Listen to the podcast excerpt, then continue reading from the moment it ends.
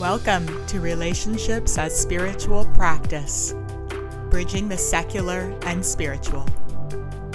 With your host, LaShelle Lowe Chardé, founder of Mindful Compassionate Dialogue and Wise Heart PDX. Good morning. Thank you for being here. I'm happy to be here with you today and I'm bringing the topic of gaslighting and recognizing and setting boundaries with gaslighting. So, today I want to help you identify this harmful behavior and identify its opposite as well. In other words, that which inside yourself and with others supports your access to wisdom and compassion. And lastly, to talk about some possibilities for setting boundaries when you encounter this behavior. And I want to begin with the spiritual foundations that uh, are arising for me with regards to this topic. So, for me, an important foundation to remember here is that we are all capable of accessing wisdom and compassion and making life serving decisions. If we have supportive conditions to do so. But that's not something that can be taken away. That's part of naturally who you are. You come into this world, in my view, with this natural access to wisdom and compassion. And with that, there's a knowing that you are much more than what you believe, what you feel, what you think, or have access to in a given moment we have this understanding that the present moment is infinitely more grand and complex than your wildest imagination. So for me, we're this this podcast and the work that I do in the world is resting on that. And the second thing that is particularly relevant for this topic of gaslighting is this notion that I firmly stand on that everything everyone ever does is an attempt to meet a universal need or align with the energy of a universal need. Or sometimes we use the word value. And gaslighting, the behavior of gaslighting, is a very tragic strategy that someone is using to meet a particular need of theirs, presumably. And so I just want to briefly mention some possibilities for that, but I don't want to go into that aspect. So, some guesses I would have if someone is engaging this strategy of gaslighting which I'm assuming is an unconscious strategy. There's not the awareness of the high cost of this strategy to both themselves and the other person. That they might be trying to meet a need for self acceptance and that they know more, right? The strategy to show that they know more than the other person or they have some Mm, special access to the truth. They might be trying to meet a need for contribution or being one up in the conversation. Perhaps they're trying to meet a need for emotional security. Or perhaps it's a strategy for control, in which case there might be a need for predictability. So, all that might be going on for someone, all that or part of that might be going on for someone who's engaging in this behavior we call gaslighting.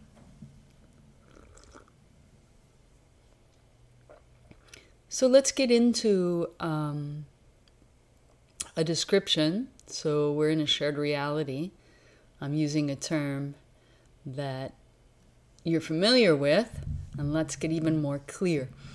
Partly so we're in a shared reality, and also because one of the most powerful strategies for not falling into the clutches of this form of manipulation is to be able to recognize it the moment it begins. The longer you're exposed to this form of manipulation, mm, the higher the probability that you will be caught by it. So, recognizing what might be happening inside of you and what specific behaviors or words the other might be using so that it sends off an alarm for you to pause action, go to the bathroom, get out of there for a moment, examine what's happening, and establish yourself in your center. Okay, let's take a look. So, we could say that gaslighting is a constellation of behaviors that Mm, has the mechanical function of putting someone in power over and putting you in power under. We already talked about the needs, but mechanically it's functioning in this way, in this power dynamic. So the person offering, offering is not the right word, right? Engaging in this tragic strategy of gaslighting is taking a position of power over of someone who knows better than you. And for this strategy to mm, be harmful, then you are slipping into the consciousness of power under and believing this delusion that the other knows better. And so, as you slip into a state of consciousness called power under, and particularly with gaslighting, then internally you will likely notice some of the following. A sense of mental fogginess or confusion, a sense of shrinking in your energy, in your body, shame, anger, self doubt, disorientation Mm, some sense of being hypnotized or going into a trance. If you're all the way in the trance, you probably recognize that afterwards, unfortunately. Um, escalated self criticism. You hear yourself apologizing repeatedly or out loud. You're self criticizing out loud.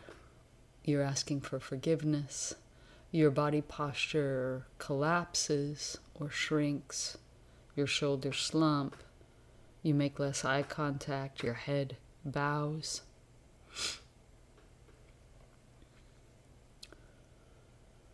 Take a moment and reflect on that list.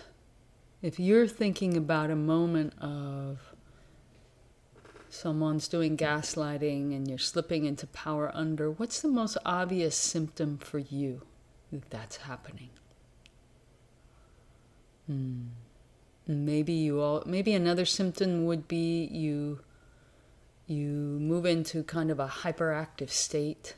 You escalate. Your energy escalates as well. You're more reactive.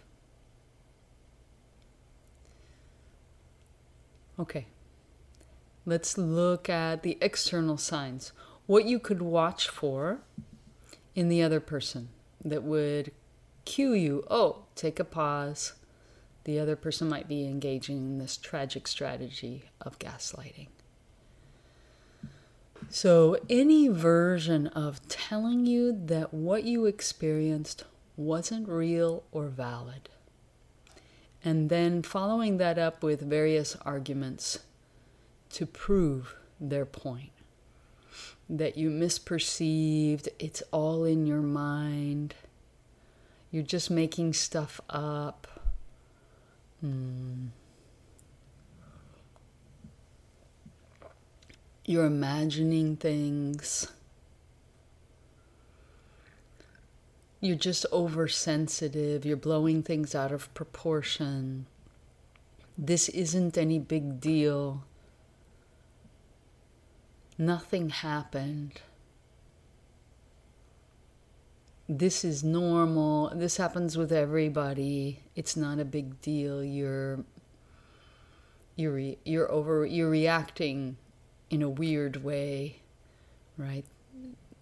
So it can take a lot of forms, either attacking you directly and telling you you're weird, there's something wrong with your memory, your perceptual system, or the way you think and feel, or invalidating the experience itself. It didn't happen that way. You, you didn't see things as they happened. Any and then so that that's telling, but it can also come in the form of questioning, which might be a little harder to catch, right? Questions like, "Well, are you sure that's what you saw?" Well, is that what you were thinking, or were you really thinking something else? Well, do you believe what you're telling yourself? Well, are you sure you were there in that moment, or are you just adding that to your memory afterwards? Do you think you could be confusing that with another time?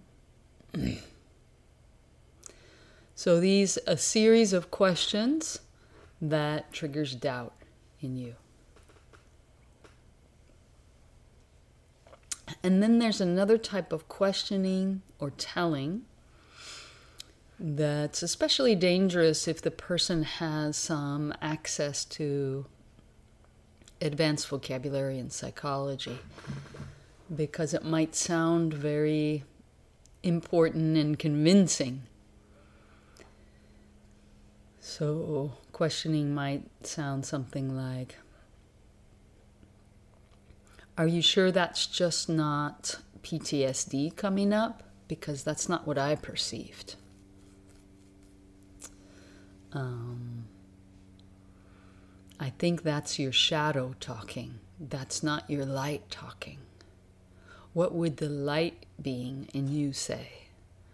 So there can also be some religious or spiritual vocabulary that comes to play here. And it's it's not about what is said, right? Because that's part of the trap. Someone very astute might actually say something that's analytically true of your past experience or your current experience the point is not what they say, the point is the impact on you. For me, analysis of our experience comes, if it comes at all, it comes much later down the path after healing, comfort, empathy, companionship, acceptance. So, Gaslighting may be happening purely due to the confusion of the other person that imagines if they analyze you or help you analyze yourself, that you're going to feel better. For me, that's an example of imagining that a mental solution will help with an emotional difficulty.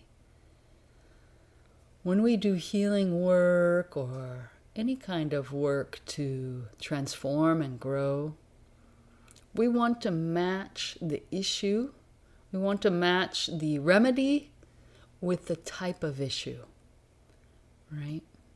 The same is true if you're in a spiritual crisis and someone contacts only your emotional experience, that also won't be helpful. So there's that important aspect to keep in mind.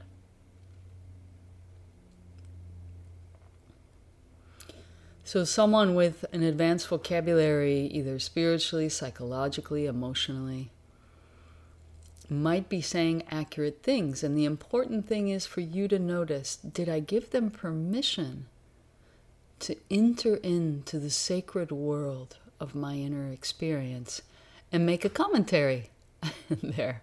Make a commentary, dissect me, give me advice. Did I give permission for that? If you didn't give permission for that, then there's a good chance that that won't be helpful because that's not what you're looking for.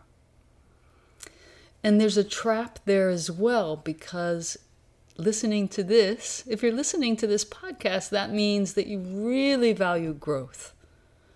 You really value self responsibility. And so the you who values growth might want to bypass the part of you that needs comfort, reassurance, shared humanity, empathy, care, emotional care or spiritual care, whatever the case may be. And so, what happens when you try to bypass that part of you is that you take in mental information from a fragmented state, or we could say, that's a big word, big psychological word, right? We could say a disconnected state, a state in which you you haven't integrated the emotional spirit experience and so you're still caught in the reactive emotions of that experience. And so the you who receives the mental analysis is a you who's looking for what's wrong, looking to confirm shame or anger. And so that's not helpful, right? When we're ready to take in mental information or analysis about ourselves, we're sitting with the question what's new for me to discover and enjoy about learning and growing? And that question comes from a foundation in I'm already enough. I'm already good enough. I'm already loved and accepted fully and if I'm receiving information that helps me grow, I'm doing that because I enjoy doing that, because that's a, an adventure, a discovery. That doesn't mean it's always pleasant, right? Of course. It's a different state of consciousness that receives analysis and makes good use of it. That's what I want you to hear here. So, fancy words and accuracy does not mean it's not gaslighting. For our purposes here, I prefer to devi- define gaslighting essentially at its core using the measure of the impact on you. I think that's helpful in two ways. It doesn't make the other person evil, bad for doing whatever they're doing and it gives you this center point in yourself, right? So I'm not expecting you to pause and accuse the other person of gaslighting. I'm expecting you to, to notice whatever the other person's doing, I'm not expanding and relaxing. I'm contracting. I'm losing my sense of my center and my goodness. Okay. Let's look at just a couple more um, symptoms, and then we'll move on. Symptoms uh, that gaslighting might be happening.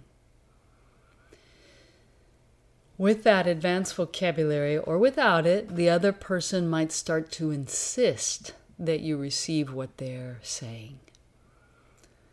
You really should be open. If you were an open person, you would be willing to hear what I have to say. Like, be courageous right now. Don't don't hide in fear of what I'm about to say. You need to hear the truth about who you are and what you've done. So, that kind of insistence about what you should do, and if you were such and such a person, you would accept their advice and their analysis. Danger. Back away as quickly as you can from that line of reasoning in the other person. Hmm. It's really painful. It creates a lot of pain. That mm, stance. When someone takes the stance, I know better than you what you should do and receive right now. For me, that's, that's a form of violence. It's undermining this foundation that says, we all have access to inner wisdom given supportive conditions. So, any insistence that they know better, they have more knowledge, they have more experience, they've perceived events more accurately than you, they're less sensitive, they're more whole, they're more integrated, they're more evolved, they're more advanced, any of this kind of thing is a sign to take a pause, go to the bathroom, get out of there. Also, the insistence from the other person, another form of insistence, is that they did nothing wrong and it's completely your fault. Anything one sided like that is a symptom that this is probably not going to be a supportive interaction. In my mind, it's never one person's fault. Never. The web of causality is infinitely complex. And even without understanding that infinite complexity, just the action of someone looking for how they might have contributed to a difficulty is mutual responsibility, even if they can't find it. And that's a level of respect and care for you and for the relationship. Okay. Those are some signs and symptoms. I would encourage you to sit down and write out how they live for you, what you notice on the inside, and what you notice with the other person. And see if you, I'm sure you'll come up with more than what I named. Okay, so let's look at mm, more or less the opposite of gaslighting. So it's equally, if not more important, for you to identify that which does support your access to wisdom and compassion. And let's look at some internal signs and symptoms just the same, and external signs that support with regard to access to wisdom and compassion is happening. So, if you're receiving support, whether from a person, an animal, an environment, set of circumstances, then internally you would notice some or all of the following that you relax and expand. Doesn't mean totally or completely. Doesn't mean there's not reactive parts holding on for dear life, but there's some space around those parts. There's some sense of a you that's expanding.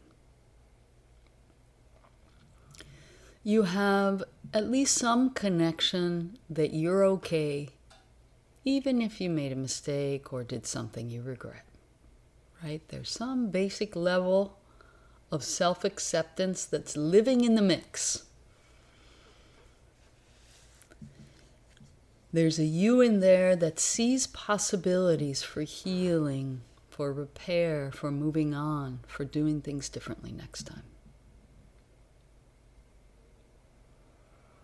At some point, you remember what's essential for you. You remember what's most important.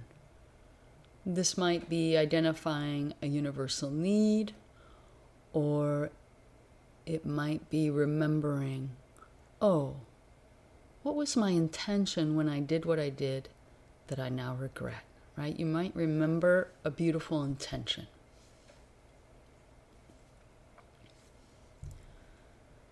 You remember and recognize that you're always doing the best you can under particular circumstances.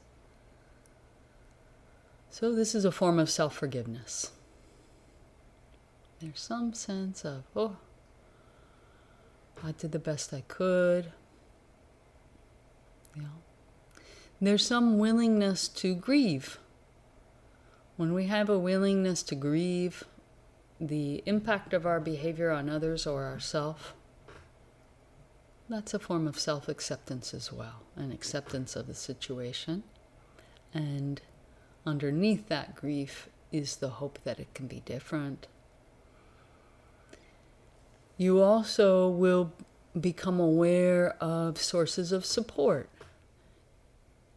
That opens the door to access wisdom and compassion when you remember ah, beyond this small situation, there's support. There's support in your meditation practice, there's support with a particular friend, there's support in nature or with an animal.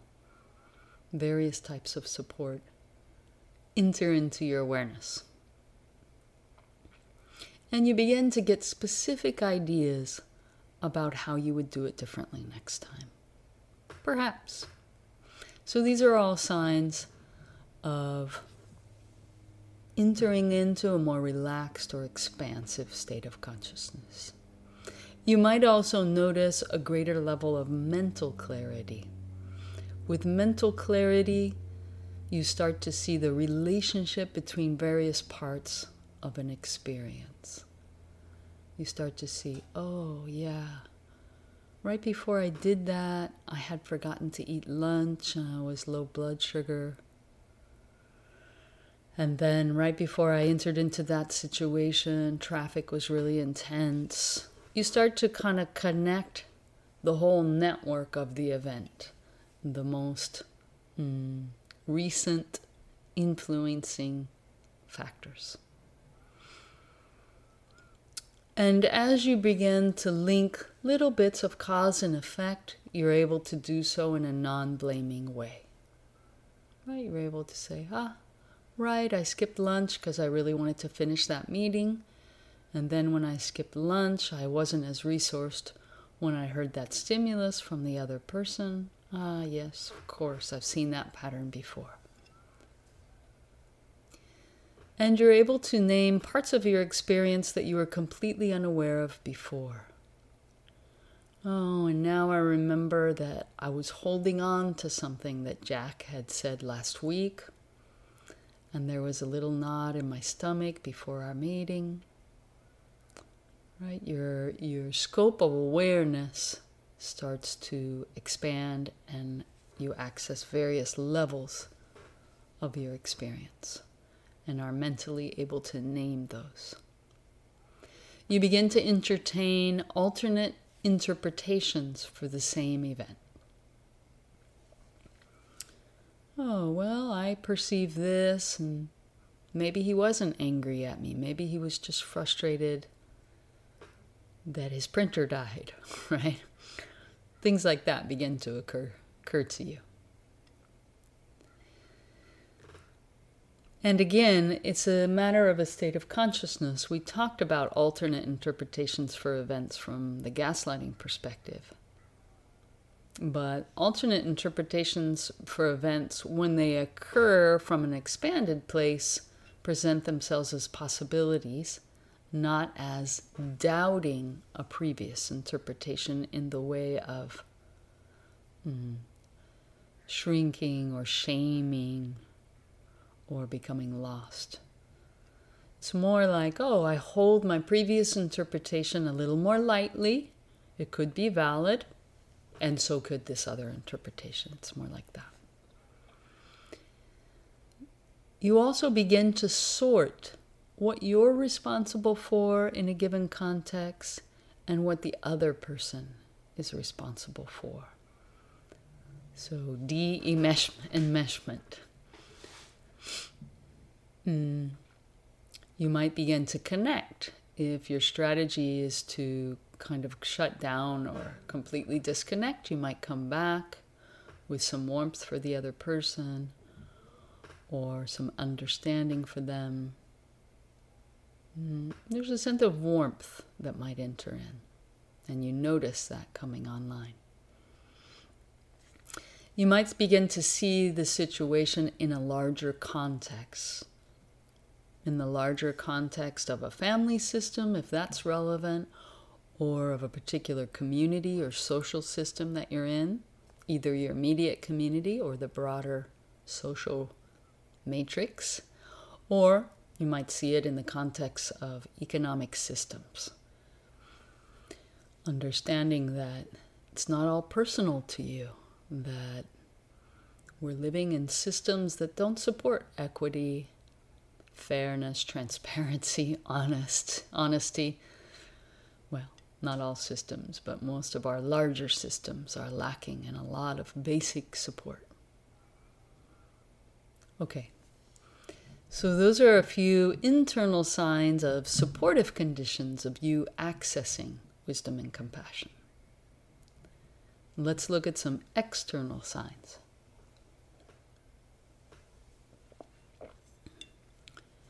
A person, I don't think I mentioned this in the gaslighting side. So, the opposite of supportive, when someone's in gaslighting, their posture and their body movements might be more staccato. They might be moving into your space without your permission physically. They might be standing over you or shaking their head. There, there's signals that they're stronger and better in their body. That could have a lot of variability, but just to give you an idea. And the opposite is true in supportive conditions. Um, the person is more likely to have a relaxed body posture. And relaxed doesn't mean immobile or resting. Someone can be relaxed and very animated in their body. Relaxed means a lack of tension. But their body still might be forward, might be in your physical space, but that entry into your physical space is in response to attunement which we could say is the overarching mm, sign that someone, or the overarching variable that most likely leads to supportive conditions. There's a sense of attuning and responding to your verbal and nonverbal communication. There's gestures of affection and care if that's wanted by you. There might be smile or expression of compassion and understanding. There might be offers to bring you a cup of tea or go for a walk with you, offers of actions that they're guessing might meet your needs. And the difference between offering these things and telling you what's right for you is that an offer really lives for you as something you can say no to. And when you say no, sometimes we don't know until we say no. When you say no, I don't want a cup of tea, and the other person remains present and doesn't have a reaction to that, that's a good sign that it was an offer and not a demand or a telling or an advice giving. With words, you're likely what often leads to the most supportive conditions are beginning with shared humanity. Ah, I've done the same many times. I often get lost there too, or ooh, if I imagine that stimulus from that person, I, I too can imagine reacting in the way you did. You know, whatever's genuine there, that shared humanity goes a long way for Mm, helping you enter into self acceptance. Empathy, classic empathy, guessing at your feelings and needs, or doing so silently, being curious about your experience. Mm, the other person readily and easily takes responsibility for their own interpretations or misinterpretations, for their own actions, they offer an apology for the impact of their actions or reactivity on you very easily. This helps to relax defensiveness in both of you, right? Each each names and takes responsibility. The person might remind you of your resources. Right? They might remind you of times when you handled the same situation effortlessly they might remind you about people who love you, care about you. Whatever the resources are in your life that are relevant to the situation you're in, they might remind you of those to help you expand your sense of the moment. They might remind you about your most cherished values and what you care about. They might remind you of your good intention. They might remind you that you're doing the best you can. They might remind you that in the big picture, this is one little event and will pass, that you've succeeded many times, even though it didn't work out this time.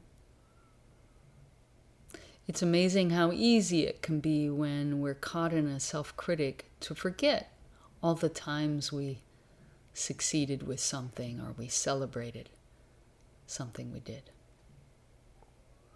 And again, all of this reminding is ideally in response to an attunement about what might land for you or what you might be looking for. They, they might ask for permission. Would you like me to remind you of some successes in the past? Or would you like me to help you remember what your intention was? Those kinds of questions are good signs that the person is living in power with. Foundationally, the other person is seeking to be with you in your experience and to understand the parts of the experience that are important to you. Really different from trying to understand what's important to them. Right? It's not about them gaining some mental clarity for their sake because it's an interesting story or because they want to be able to give you advice or whatever it is. They're seeking to understand the part of the experience that's important to you. That's essential. And of course, there's a welcoming and a validating of your experience. So important, right? A lot of that happens in shared humanity. Oh, I would have felt that way too, or I also got lost there, or things like that are, are strategies for validation. Little phrases like, it's okay to feel what you feel. Your tears are not a burden for me. All of your emotions are welcome here. I'm available to hear each part of you speak. Those are all forms of validating your experience. And as we talked about before, there's a lot of seeking permission before offering something that you haven't already named, especially offering advice. Ideally, advice giving doesn't even happen in a, mo- in a moment of emotional or spiritual difficulty, right? There's first the receiving, and then there's that feeling of shift in you. Like whatever it was has integrated, and now you're ready for something new. That's when someone might give advice, or, or you might out loud start to express your ideas for how to move forward. Okay. Does that all sound familiar? Have you have it had experiences like that of supportive conditions in your life?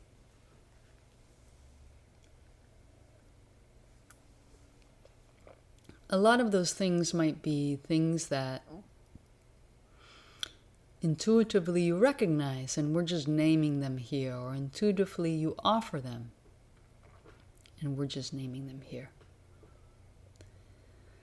And it's my bias that the more clearly we can name what works, the easier it gets to make requests in that regard, to recognize and move towards those resources and supports.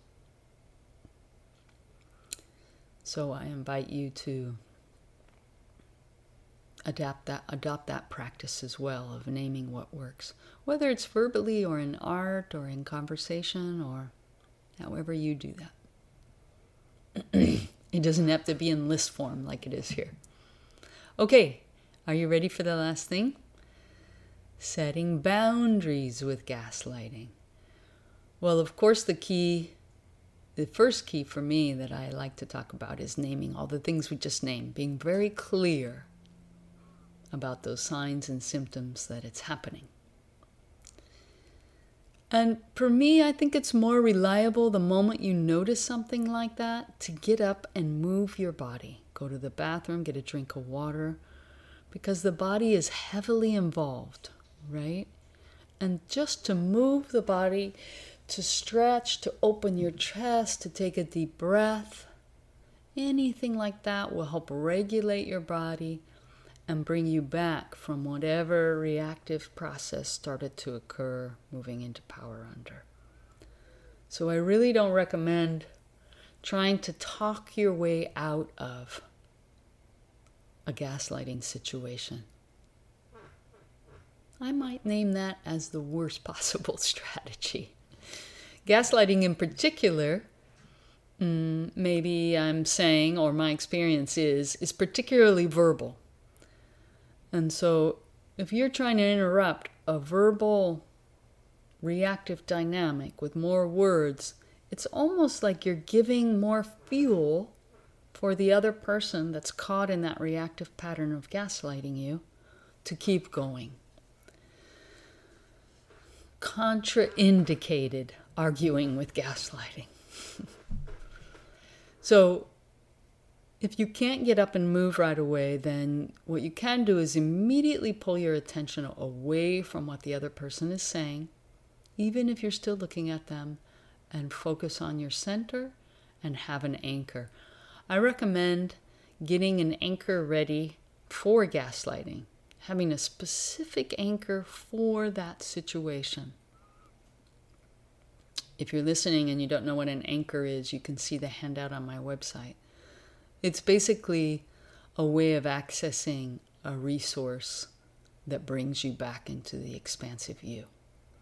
A memory, a powerful experience, a mantra, a motion with your hand, etc. So setting set a boundary by getting up and moving your body, going to the bathroom, getting a cup of tea. Um, if, if it's with someone you live with, then maybe something more extensive would be even more helpful. Oh, I think the dog wants out. I'm going to take the dog for a walk. It's really helpful to have a dog and take that dog for a walk. It gets us outside and gets us our gets our bodies moving, right? Or I need to go to the pharmacy before it closes and get my prescription, right?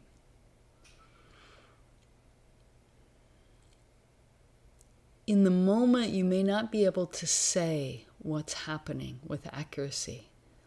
So, you know, honesty isn't about we say everything that's happening all the time. Honesty first is about being honest with yourself. Oh, I'm starting to get caught in a gaslighting dynamic, and I don't know if I trust myself to talk my way out of it and to share what's happening, or if I trust this other person.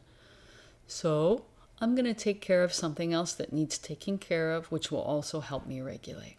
I'm going to take out the trash, go get my prescription, take the dog for a walk, whatever it is. So, movement as the first way to set the boundary. If you've been practicing with this and you feel pretty confident that you've practiced with gaslighting a lot and you're you're confident that you're mm, able to stay in the physical environment with the other person, then you can just change your posture, sit up, and say something like, Whew, we're going down a road that I don't want to go down right now. I'm not, I don't want to talk any more about this. I am curious about how your kids are doing because you said they changed into a new school. They're, they're starting at a new school. Do you want to tell me?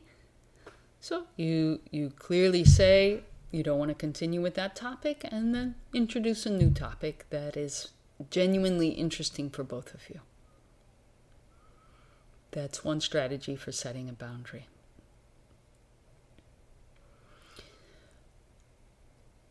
If you have a lot of rapport with this person and you have a good amount of practice, even more practice, then your request and your boundary could get more specific. I'm perceiving what you're saying as entering into my karma, my experience, And all I'm wanting right now is reassurance or a hug or empathy, saying what you do want. If the person really is wanting to genuinely help, then that will be a huge gift to them. I'm not wanting to analyze what happened for me. I'm just wanting a hug. I'm wanting reassurance, cheerleading, empathy, whatever it is you're wanting. Information, I don't know. Another, it also might sound something like this, even more direct or explicit. I hear you talking about me. I'm willing to hear your experience and express mine. I'm not interested in hearing your evaluation or interpretation of my experience. Would you be willing to share what happened for you in that moment? Or would you be willing to reflect back what what you heard me say just now about my experience. So, that's a very specific intervention. It's a verbal intervention, so hopefully you're only doing that if you have a lot of practice. If someone is really caught in gaslighting and you do an intervention like that, they might counter with, oh, so you're not available to, you won't be open with me so you don't want to grow. You don't want to improve. You don't want to hear me because what I have to say is about you. So there's these verbal comebacks that I'm not doing it as well as I would like to. They're more slippery than that, and I have trouble imitating them. They're so slippery, I have trouble remembering how they go. The key is if you offer that explicit boundary setting the key is that you are not movable from that boundary. And so it's like someone's throwing you a ball, and instead of catching the ball and throwing it back, you just do this. You dodge the ball and you return to your point. I'm not willing to hear your evaluation of my experience. Would you be willing, willing to just reflect back and then I'd be available to hear your experience of yourself. Okay. Other simple phrases might be, oh, thanks. I'm not looking for advice right now. Simple, like that. I'm just looking for. If you can say what you're looking for, even better. I just want to be heard if you're willing to listen and offer empathy, and I can hear a no if you're not if you're not up for listening right now more even more advanced and has more trust i'm starting to feel worse let's do something else let's talk about something else or could you just offer me empathy if they have that skill? Thanks for trying to help. That's not working for me. Would you be willing to? Or what would help is thanks. I see that you want to help. I'm okay. How's your garden doing? Right? Change the subject. Okay. And then I just want to do a little piece on partnerships and then I'll close. In in partnerships it's more it's important to define what support looks like for you in the moment of a challenging emotion or situation. Your partner wasn't born knowing what support looks like for you. So it's important that you make agreements like that with each other and that you know for them what's important. I say partnerships, but I mean in any intimate relationship would be a better way to say the context I'm talking about right now. And to have an explicit agreement that you can say, an agree, explicit agreement might sound something like this Anytime I hear something from you that has me invalidate or doubt my own experience or perception, I will call a pause so that I can reconnect with myself. And you might come up with a signal to call a pause when you notice that what's happening isn't helping, isn't helping. It's a little more general. You might state or make an agreement that Mm, you don't give each other analysis or advice unless it's asked for. Or if you're really anxious to give a piece of advice, that you ask before offering it. In any conflict,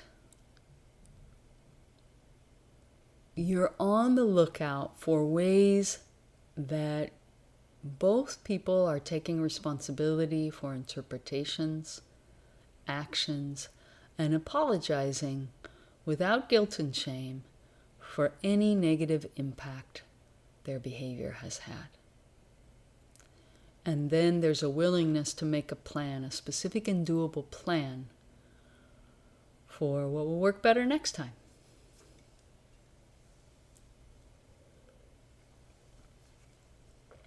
Okay. I'm having a judgment that this is a long podcast. This is one of the, of the longer ones. It's a big topic. So hopefully the length was corresponding to your interest level and what you needed, and hopefully it serves you. Hmm, thank you so much for being here. Thank you for all you do to support this world entering into compassion, equity, love. Thank you. Radiating love from my heart to yours.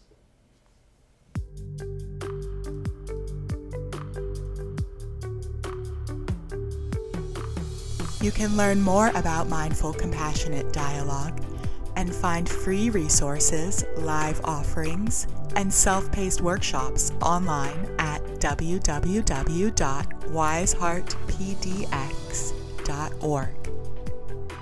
You can also connect with Wiseheart on Facebook, Instagram, Twitter, and YouTube, or by emailing info at wiseheartpdx.org.